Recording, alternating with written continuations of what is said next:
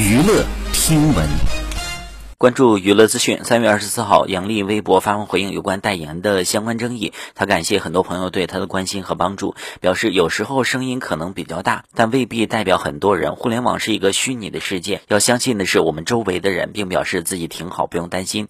可能有时候看不太出来，结果跟他想的也不太一样，但是会尽力的做好自己想做的事情，去维护他自己。据悉呢，此前杨笠曾经在节目当中发布有关“男人怎么普通却那么自信”等观点，有网友。觉得言论呢涉嫌性别歧视之后，杨笠的几个产品代言官宣，有网友以性别歧视为由进行投诉，并且要求品牌更换代言人，停止和杨笠合作，引发了争议。好，以上就是本期内容，喜欢请点击订阅关注，持续为您发布最新娱乐资讯。